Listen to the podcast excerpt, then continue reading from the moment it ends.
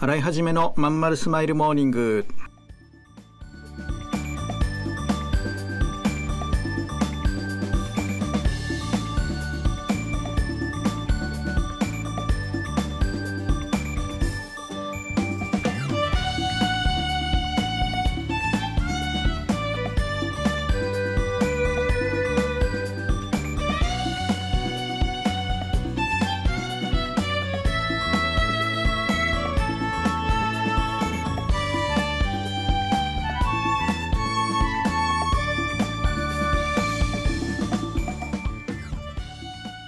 おはようございます。洗いはじめです。洗いはじめのまんまるスマイルモーニング、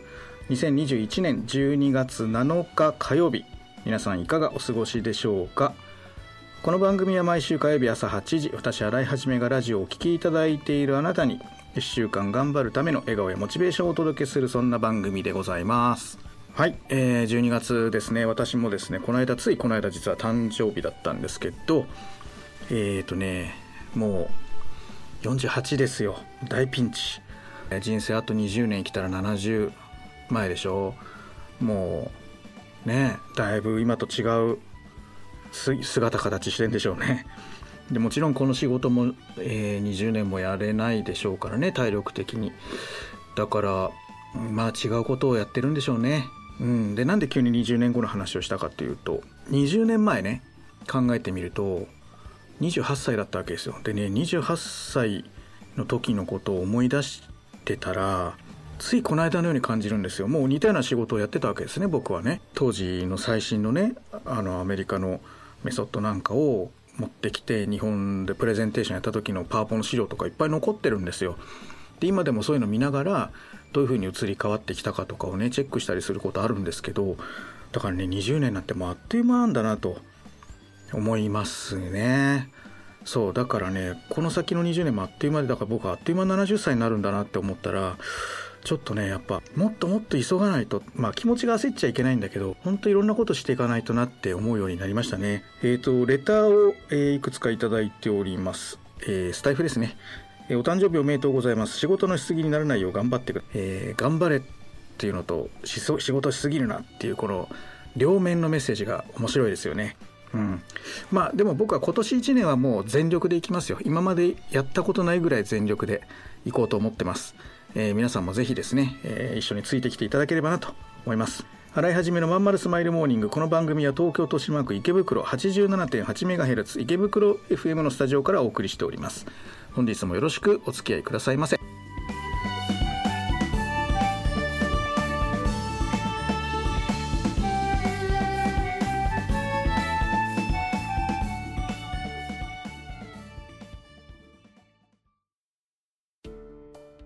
お母さん、友達の家行ってくる。あら、行ってらっしゃい。いつ頃迎えに行こうかしら。迎えって勘弁してよ。私もう中学生だよ。あと夕飯いらないから。あら、そう。娘を見てなんだか寂しい気持ちになった。私が必要とされなくなる日も遠くないのかもしれないと。役目を終えた私は何をするべきなんだろう。そんな時、かつて眠らせていた気持ちが蘇ってきた。そうだ、私やりたいことがあったんだ。企業じゅうはちはやりたいことをやりたいと望むあなたを徹底サポートするコミュニティサロンです。皆様へ企業に関する知識やノウハウを伝え、最小限の時間と投資で自力で稼ぐ力を身につけていただくことをお約束します。自分の好きなことで楽しみながらビジネスを立ち上げてみませんか。企業じゅうはちで検索。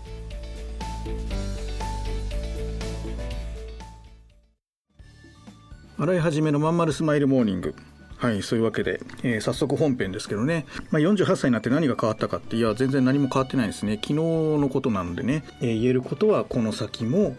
えー、特にこのいちねんかんはもうちょっと自分の中で勝負だと思ってるところがいろいろありましてね。でね、まあじゅうにがつに入って早速たくさんの方がまた、えー、じゅうはちに参加してくれてるんですけど、なんかね、入会ふつかぐらいでやっぱりやめますみたいなのが、えー、来てしまって、今ちょっとびっくりして、えーね、なんかせっかくね始めてくれたんだから、もっとちゃんとやってほしいなと思って、えー、心から、えー、応援のメッセージを送っているところなんですが、ご本人様に届いてくれるでしょうかね。うん、えー、それからね、えーと、じゃあ本編の方は、じゃあまたレターがねいくつかあるので、いた、えー、ご紹介しつつ進めていきたいと思います。えー、起業初心者です。毎週楽しく聞いています。ありがとうございます。起業してから事業の先行きが見えづらく、心配事が増えて情緒不安定になった気がします。うん、わかるわかる。新井さんはメンタルを安定させるためにどのような工夫をしているか教えていただけませんでしょうか。ルーティンなど日々気軽に取り組めることなど参考にしたいですという、えー、レターをいただきました。ありがとうございます。確かにね、情緒不安定になるんですよ。で、あのー、メンタルはこれ、これは僕の考え方ですよ。多分間違ってるかなと思うけど、僕の考え方を言いますとね、メンタルがその不安定に、僕の場合ですよ、メンタルが不安定になる理由っていうのはやっぱり売り上げなんです、正直言うと。で、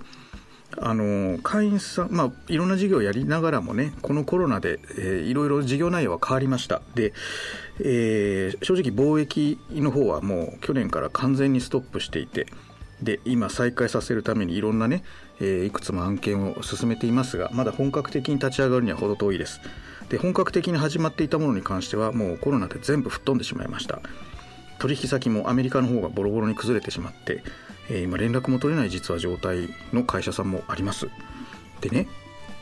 まあ潰れちゃったのかもしれない。でね、あのうんまあちょっと話を戻すと、僕はだからビジネスがうまくいっている時は極めて精神的に安定するし、機嫌もいいんです。で、特に、えー、じゅうはちの場合だと会員さんがいらっしゃるので、僕は会員さんに対してこれはあのいい悪いちょっと置いといて、あの仲間内からはもうバカだなお前はっていつも言われてるんですけど、あの会員さんに対してすごくね、こうなんて言うんだろう、えー、まあまああのまあ言ってみればその愛情をも感じて、その人の人生を好転させてあげようと思って、こうすごいこう、うん、エネルギーをその一人一人に向けて い, いってるんですね。なので、えー、パッとこう簡単に諦められたり、さっと簡単に、えーまあ、やめられたり諦められちゃったりするとね、こう気持ち的にはあの好きな人にパッとこう捨てられたような気持ちになるんですね。で、あの、まあ、そういう経験ってみんなどのくらいしてるか分かんないけど、こういうのをね、まあ、毎日のように食らうとやっぱりねしんどい。で、まあ、もちろん辞めずに頑張ってくれてる方がもう きゅうじゅうきゅうパーセント ですから、それは嬉しいんだけど、その中でも毎日のようにやる気がなくなったとか、モチベーションが下がったとか、えー、そういうまあ言葉を僕は浴び、浴び、くら、くらってるまあ浴びてるわけですよ。だから、えーと、辛いなと感じることもそれはありますよ。うん、だからそういう時どうするかっていうことですよね。うん、僕の課題はね。で、一つは、まあ、僕はあのこれは一番ダメなやり方だけど、まあ、お酒飲んで忘れちゃうっていうのは一つですよ。あと運動ね、運動する。ただしお酒を飲んでも運動してもその瞬間は楽しいんだけど、翌朝朝起きてみた時にもうゾッとしちゃうんですよね。やっぱり何も変わってないじゃないか、状況はってね。うん、じゃあどうするのかというとですね、あのもうそもそも原因に戻るんですよ。売り上げ上げてビジネスが発展していれば自分は安定するんだと分かっているので、だからそっちを頑張ってます。結果それがお客様のためにもなるわけですよ、僕が元気ならね。うん、なので全然答えになってないと思うんですけど、僕は調子が悪くなればなるほど仕事頑張ってます。はい、でその頑張り方も、まあ、自分で言うのはなんですけど、えー、めちゃくちゃ頑張ってるので、ちょっとその辺の人がちょっと頑張ってるっていうレベルの倍ぐらいやってるんじゃないかと自分で思ってます。えー、はっきり言ってこんなに働いてる起業家もいないんじゃないかっていうぐらい働いてます。でそれはでも会社員の時に働いてたような感覚ではないんですね。自分が好きでやってるだけなので、えー、好きなことやってると毎日あっという間に時間が経っちゃうというような感覚ですね。はい、えー、なのでごめんなさい、全然答えになってないかもしれないし、いかにもワーカホリックみたいで何の参考にもしてはいけない意見だと思いますが、僕はメンタルを安定させるために仕事をもっと頑張る、えー、それから情報発信をもっとしてたくさんの人に自分を見てもらうってことをやります。で特に僕は書くことが好きなので、えー、とにかく書きます。いろんなものをね書きます。でそれをブログとか、まあ、ホームページの中で発表しているという感じですかね。ツイッターとかインスタとかも含めてですけどね。はい、それが僕のストレス解消法になっています。うーん、君の企画だけどさ、なんつうかさ、熱意がないのよ。こうしときゃ満足してもらえるだろってのが透けてるんだわ。ある意味一番ダメだよね。申し訳ございません。終電車の窓に映る親父になった自分を見た。このままでも大丈夫なはずだけど、この先俺はただ年を重ねていく、そんな気がした。俺はその人生を振り返り、何に涙を流すんだろうか。変えるなら今なのかもしれない。起業じゅうはちは起業したいと考えている会社員を徹底サポートするコミュニティサロンです。皆様へ起業に関する知識やノウハウを伝え、最小限の時間と投資で会社に勤めながら自力で稼ぐ力を身につけていただくことをお約束します。自分の好きなことで楽しみながらビジネスを立ち上げてみませんか。起業じゅうはちで検索。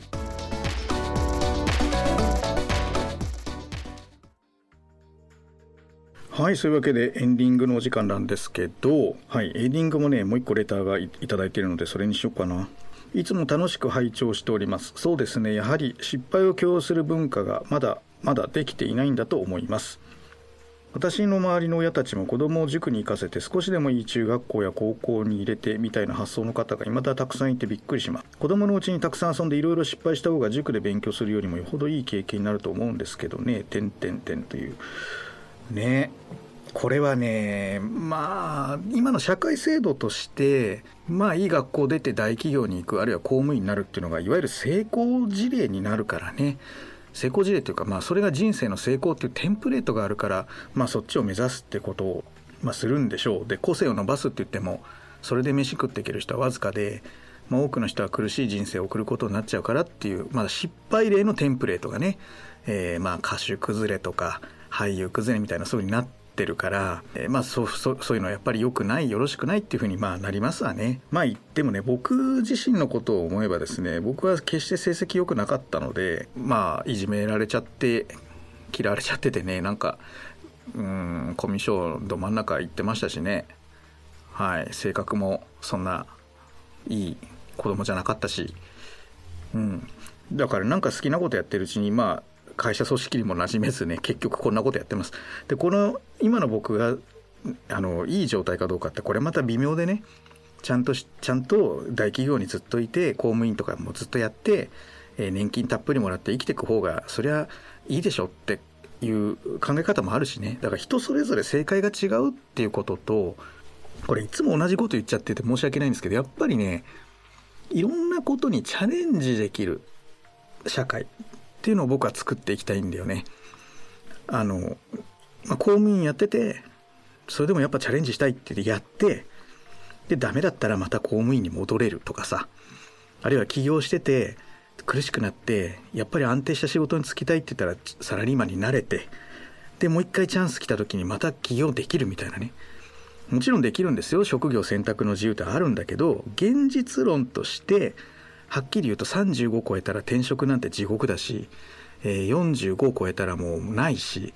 ごじゅう超えたらもうまずもうそのどんだけ一流のね、あのところで活躍してた人でももうとりあえず一線は退いてくださいって形になりますよね。うん、まあこれが社会だと思う。なのでえっと。うん、こういうのがなんかもっとなくて流動性の高い社会になったらいいな。でもこういうこと言うと竹中平蔵かとかって言われるんだけど。うーん、どうなの？それって悪いことなのかな？すぐやめれてすぐチャレンジできるって